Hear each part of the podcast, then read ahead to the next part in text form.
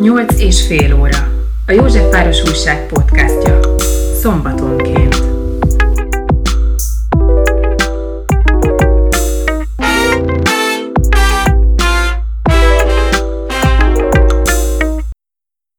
Folytatódik a Magyar Rádióról szóló podcastunk, ez már a második rész.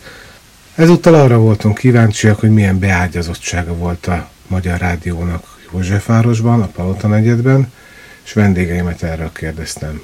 Többször, meg aztán például emlékszem, az már kicsit távolabb volt, de azért lényegében ehhez a környékhez tartozik a Kispipa étterem az Akácfa utcában, ahova a 168 óra szerkesztői, műsorvezetői jártak ki minden szombaton délben, amikor, amikor elkészült a műsor, a szombat délutáni műsor, már minden megvolt, már mindent megszerkesztettünk, megvolt az összekötő szöveg, talán már föl is mondtuk, mert azért ez élőben ment, de lényegében minden jó, volt egy ilyen supervisor, egy, egy, egy főlektor, aki mindig megnézte, hogy rendben vannak-e az anyagok. Na, amikor minden rendben volt, akkor szépen elmentünk oda ebédelni. Voltak ilyen helyek, és hát rendszeresen jártunk, már ahova lehetett. Hát jártunk a múzeumkertbe is, csak az nem ilyen dolgokat intézni, hanem már leültünk esetleg egy padra,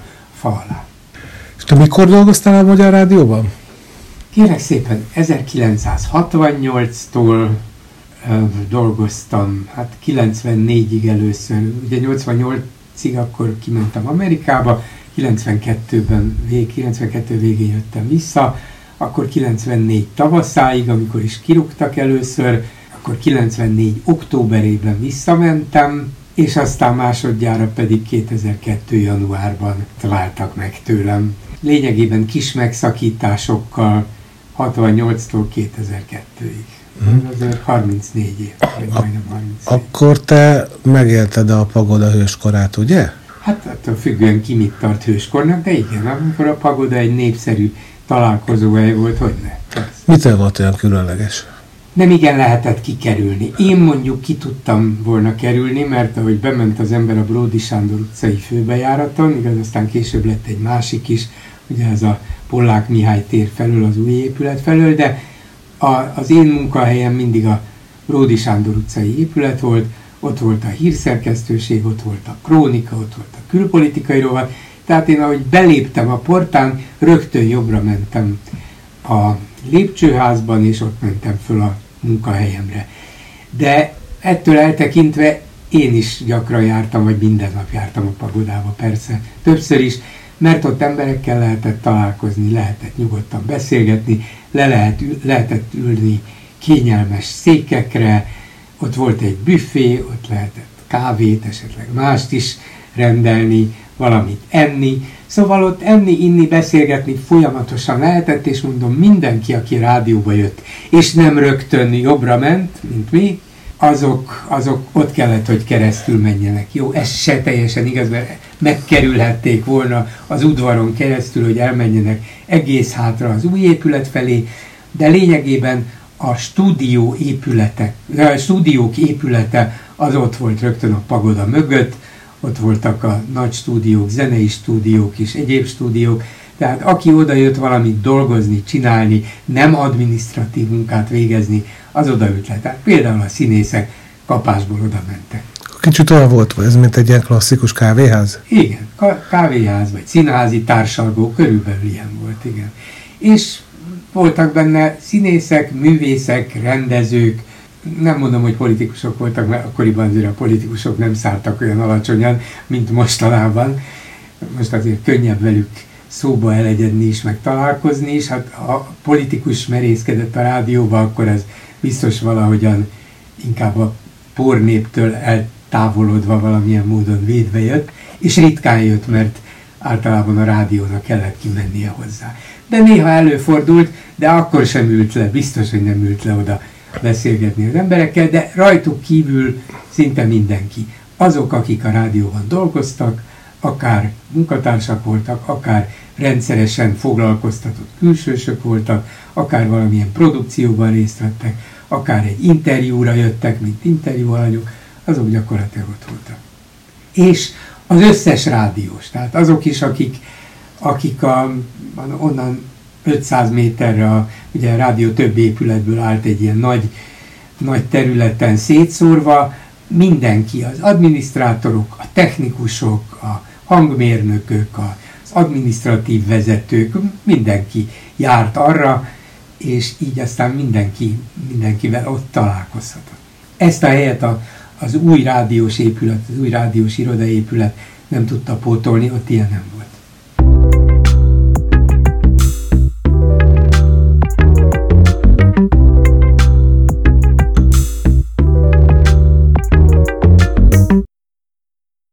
Neumann Gáborral ülök itt. Te is eltöltöttél 20 évet a rádióban? Igen. De nem kaptam aranygyűrűt.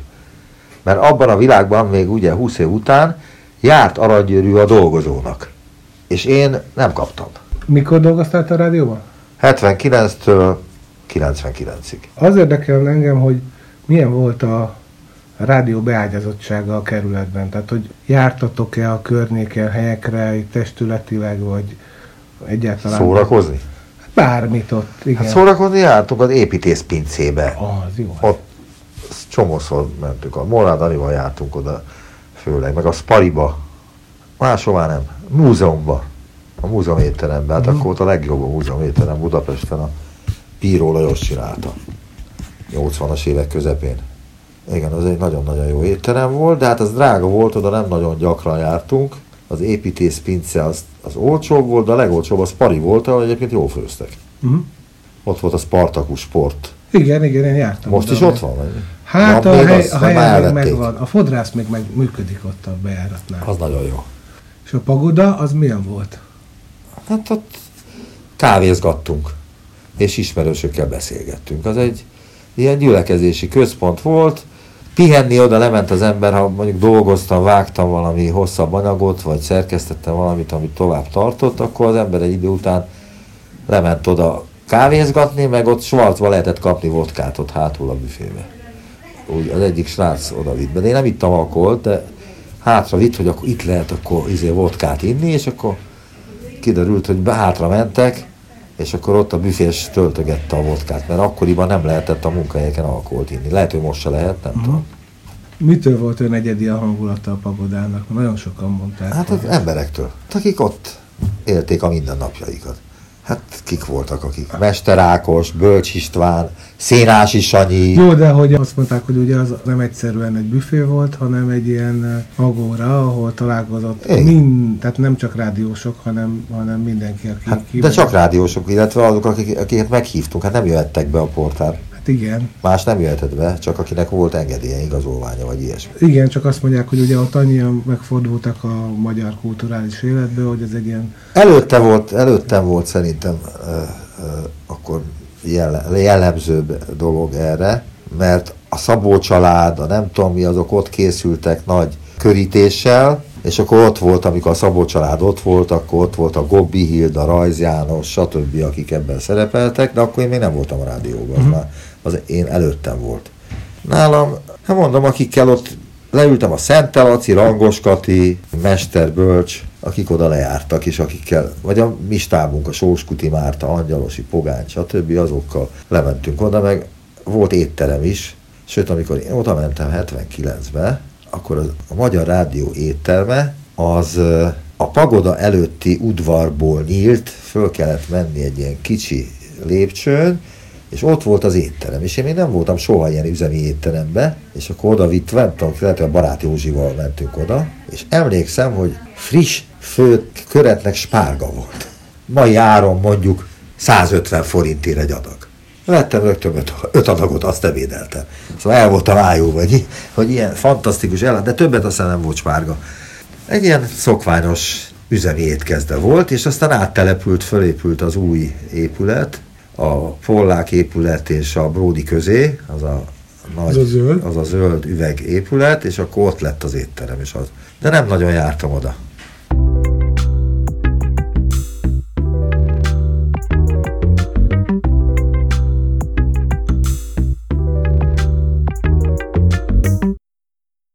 Váradi Júliával beszélgetek, aki egy oszlopos tagja volt a Magyar Rádiónak.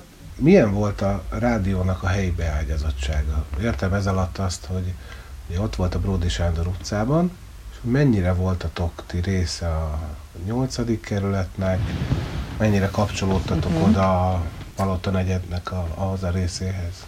Hát például, nem tudom, tudod, hogy a 168 óra az úgy készült, hogy pénteken délután egyrészt volt a úgynevezett meghallgatás, tehát amikor mindenki bevitte az anyagát a Mester Ákos főszerkesztőhöz, ő a rádiónak ebben a Ródi Sándor utcai másik emeleti szobájában ült, és mindenki rettegve vitte be a kis elkészült anyagát, hogy hallgassa meg a Mester Ákos, meg a szerkesztő, és akkor azt ott kivesézték, elfogadták, vagy nem fogadták el, mindegy. Akkor készen volt már mindennel, akkor tudtuk, hogy akkor most haza lehet menni, lehet izgulni, hogy mi lesz majd másnap, de már valószínűleg bekerül az anyagom. Szombat, 11 vagy fél 11 körül már ott volt az egész 168 órás stáb, összeültek, összerakták a műsort, 12-kor beült a stúdióba a 165 aznapi műsor vezetője, elmondta a déli krónikában, hogy mi lesz a délutáni 168 órában, majd az egész társaság felkerekedett, elsétáltunk az Akácva utcába a Kispipába, a Kispipában Aubel úr fogadta a 168 órásokat minden szombaton, pontosan tudta, hogy ki mit fog enni, mit fog rendelni, mi, ki mit nem szeret, kinek hozza forró levest, kinek kell mellé fröccsöt adni, és így tovább. És utána a Bródi Sándor utcán, akkor mindig megálltunk a cukrászdánál, ott volt az a csodálatos, nem tudom, van-e még a Bródi Sándor utcában volt egy nagyon híres cukrász, a nevét elfelejtettem, de szerintem mindenki emlékszik rá. Azok is tudták, hogy kikér megyes pitét, kikér almás rétest, kikér, nem tudom én, rákóczi túros, már oda volt készítve, adták is, és akkor mindenféle tréfa volt útközben, röhögés. A, a Bródi Sándor utcát ilyenkor belakta a 168 órát, ez volt az egyik. A másik az az volt például, hogy rendszeresen átjártunk a parkba, a, a Nemzeti Múzeum parkjába, hiszen az ott volt a szomszédban, és akkor ott az ember, hogyha jó idő volt, akkor ott üldögélt, aztán a Pollák Mihály téren tulajdonképpen, ha bármi olyan esemény történt, ami a rádióval kapcsolatos volt, tehát a nagy tüntetés, ugye ott zajlott a Polák Mihály téren a híres nagy tüntetés a kirúgan, kirúgott uh-huh. vagy kirúgandó rádiósok miatt. Aztán a Bródi Sándor utcában igazából mindenkit ismertünk, szemben volt a tisztító, Tihi. a tihiék. Ott vannak még? Igen, a két lány. Két lány ott van, igen. Mindig átjártunk a Tihihez, a virágboltban ismertek bennünket, a nem tudom, ott a sarkon, ahol most a csokoládébolt van, ott egy nagyon jó fodrász volt, nekem egyszer ott valami borzalmas ilyen bodorfizurát csináltak, de megbocsátottam nekik. Szóval igen, az a mi otthonunk volt valójában a Bródi Sándor utca. A Spartakuszba jártunk nagyon sokat ebédelni a Szent Király utcában, ott volt a Tilos az Á nagyon közel egy időben, ugye Mixert Kálmán téren, oda is átjárogattunk, ha az ember este sokáig dolgozott, akkor utána át lehetett oda menni, ott is üldögéltünk sokat, szóval ott zajlott az életünk igazából a rádió környékén. És a múzeum kávéház, az is így nagyon hozzátartozott a rádiós létünkhöz. Mert az meg sokáig nyitva volt, éjszaka is. Ezt nem tudom, hogy éjjel voltunk-e ott, inkább napközben, délben ebédelni néha átjártunk Aha. oda. És ugye volt még egy nagyon kultikus hely, az magában a rádióban, a Pagoda. Hát. Mitől volt az annyira különleges? Én sose jártam ott. Te nem jártál ott? Nem, nem. Hát a Pagoda az tényleg egy különlegesség volt. Az egy abszolút speciális hely volt, egyrészt építészetileg nagyon vicces volt, azért is hívták, vagy hívják, még mindig gondolom, még megvan, nem tudom, megvan-e, nagyon rég nem voltam a rádió környékén, és itt most mondom is neked őszintén, hogy nem is szeretek arra járni. Nagyon rossz emlékeim vannak arról, hogy engem onnan eltávolítottak. A pagodát úgy építették, hogy ilyen nagy üveg tette, egy ilyen kitüremkedés a stúdióépület elé, hogy legyen egy büfé. És egy ilyen nagy üvegtető, ami így fel ment a magasba, egy ilyen kínai tetőhöz hasonlóan ilyen meg felcsúcsosodott a magasba, ettől lett pagoda ott ilyen pagodaszerű épületnek tervezte meg az építést. Furán is nézett ki, de közben meg olyan kedves volt.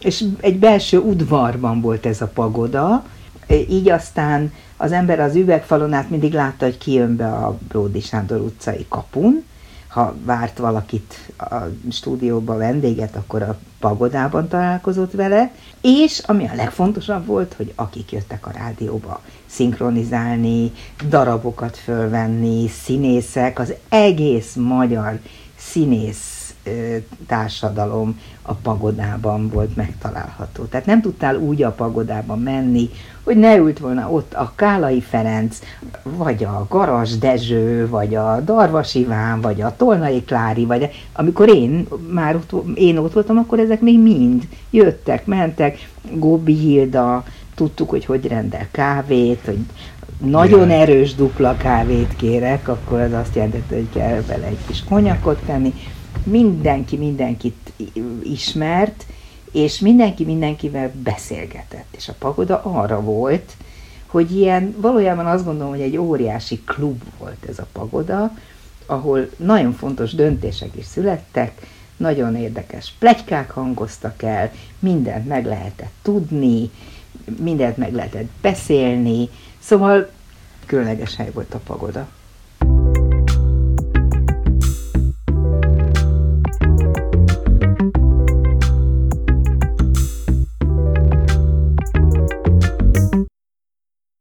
Szénási Sándorral ülök itt. Ott volt ez a legendás pagoda, ahol nagyon jó beszélgetések, találkozók voltak. Ez a Bródi Sándor utca 5-7. 5-7, igen, ez egy palota volt igazából, mm. és az udvarán húzták föl, hát nem tudom, hogy az 50-es években ne. Az biztos, hogy 56 én láttam fotókat 56-ból, hogy szét volt lőve, tehát nyilván ott állt, és valóban legendás volt, volt legendás, mert a Magyar Rádió az egy óriási befogadó közeg volt. Tehát gondold meg, hogy rádiójátékok százai készültek. Hangverseny zenekarok vették ott fel a lemezeiket. Ez, jártak be művészek szinkronizálni, vagy egyszerűen csak műsorokban. Ott volt az értelmiség, amely szívesen jött rádiózni, mert amikor adtak egy interjút mondjuk a gondolatjelnek, akkor kaptak ezért pénzt. Tehát ha sokat szerepeltél, akkor meg tudtad keresni a fizetésedet még egyszer. Nem volt sok pénz ez, tehát a fizetésre volt magas. Ennek aztán a rendszerváltáskor vége lett. Tehát rengeteg ember nyüzsgött, és ha beléptél oda, akkor a Spiro Györgytől a Sinkovics Imrén keresztül, a Tolnai Kláriig, vagy éppen Konrád György az később lett oda, amikor a, a Amerika hangjával megcsináltuk az első rádióhidat, én meg a, a Györfi. A híres emberek százai nyüzsögtek ott, és akkor ott bratyiztak. És lehetett inni is, mármint annak, aki akarta, mert lehetett rendelni bélert kávét, az a kávé volt, ugye, amiben beleöntöttek, én nem tudom micsodát, vodkát, vagy valami ilyesmit. És akkor ott a rádió elnöke egyszer ezt tapasztalta, hogy kicsit hát ittasan ülnek a kollégák, és akkor ezt megpróbált először betiltotta az italt, mert korábban szabadon lehetett inni sört, töményet, szóval nem, nem tudom, ilyen kocsma izé volt. És akkor utána jött a bélelt kávékorszak, amikor el kellett dugni a piát, de azért ott volt. Nagyon sok sztori fűződik ehhez, mert az emberek közösségként élték meg ezt az egészet, és mesélték egymásnak az élményeiket, és imádtak röhögni. Lejárni a pagodába, röhögni, és úgy is volt sokan, sokszor, hogy nem volt dolgunk, ugye nem napi 8 órában dolgoztunk, hanem amikor munka volt, akkor be kellett menni, és amikor nem volt dolog, akkor is bementél a rádióba, beültél a pagodába, mert tudtad, hogy valami történni fog veled. És ez, ez jó volt. És ez nem hiányzik? De nagyon hiányzik, csak hát tudatosítottam magamhoz, hogy ez egy korszakhoz kötődik. És elmúlt, és amikor a klubrádióhoz kerültem, nekem nagyon különös volt, hogy bár a régi helyünkön ott volt egy kis, ugye egy kis büfészerű, de nem volt jellemző, hogy ott emberek tucatjai ülnek. És nem értettem, és akkor egyszer befejeztem egy műsort, és ott voltam, és valaki elment mellettem, és oda szólt, hogy te miért nem mész haza, hiszen már megcsináltad a műsorodat. És akkor rájöttem, hogy ez egy másik világ, nem az a világ, hogy megcsináljuk a műsort, és akkor leülünk, és akkor dumálunk egymással, hanem az, hogy végeztél, menjél el. Aztán ez persze nem volt ilyen kőkemény, de minden esetre a pagodához képest, hát ez egy óriási változás volt. És volt ott a környéken még néhány olyan hely, ahova jártak a rádiósok? Azt mondja, volt egy kocsma a közelben, de én ezt nem nagyon ismerem, mert valahogy úgy alakult, én azt nem tudom megmondani miért, hogy a legtöbbet oda a falu műsorokat, vagy falusi műsorokat készítő kollégák jártak piálni. Néha persze mások is, de valahogy ők voltak ott a törzs vendégek. Nem tudom, hogy miért alakult ez így. Talán azért is, mert ők mindig felvételről dolgoztak, kevés élőműsoruk volt, és a, aki élőműsort csinált, híradókat, ezeket, stb., az tudta, hogy nem ihat. Tehát, hogy egyszerűen ez, ne, ez nem megy. Erre mondták akkor, hogy adásban van. Ez azt jelentett, hogy egész nap nem ihat, mert egész nap adásban van, hiszen tíz órakor elkezd készülni, délben neki oda kell állni a mikrofon mellé. Tehát ez a, a piálás nem volt olyan, vagy legalábbis bizonyos szerkesztőségekről mondták, hogy ott benn is ott van a Demizson pálinka, de én például a Krónika rovatban soha. Na jó, egy kivétel volt. Egy kivétel volt, de egyébként nem, nem, nem volt jellemző. Tehát alkoholt bent nem, nem igen ittak.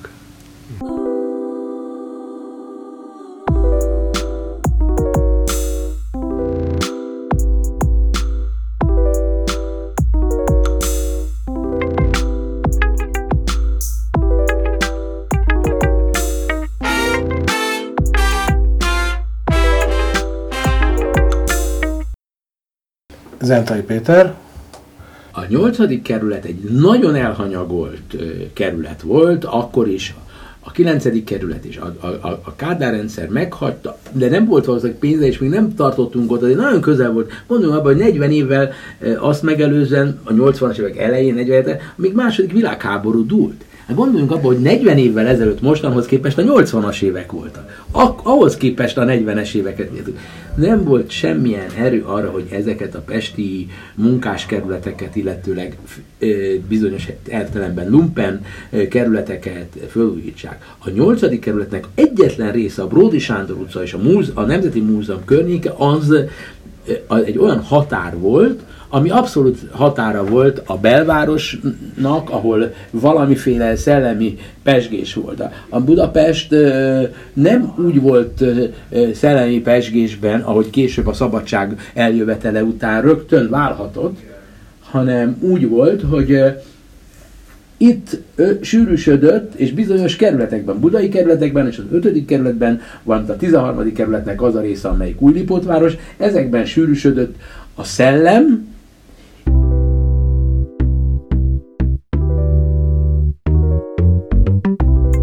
Nyolc és fél óra. A Józsefváros Újság podcastja. Szombatonként.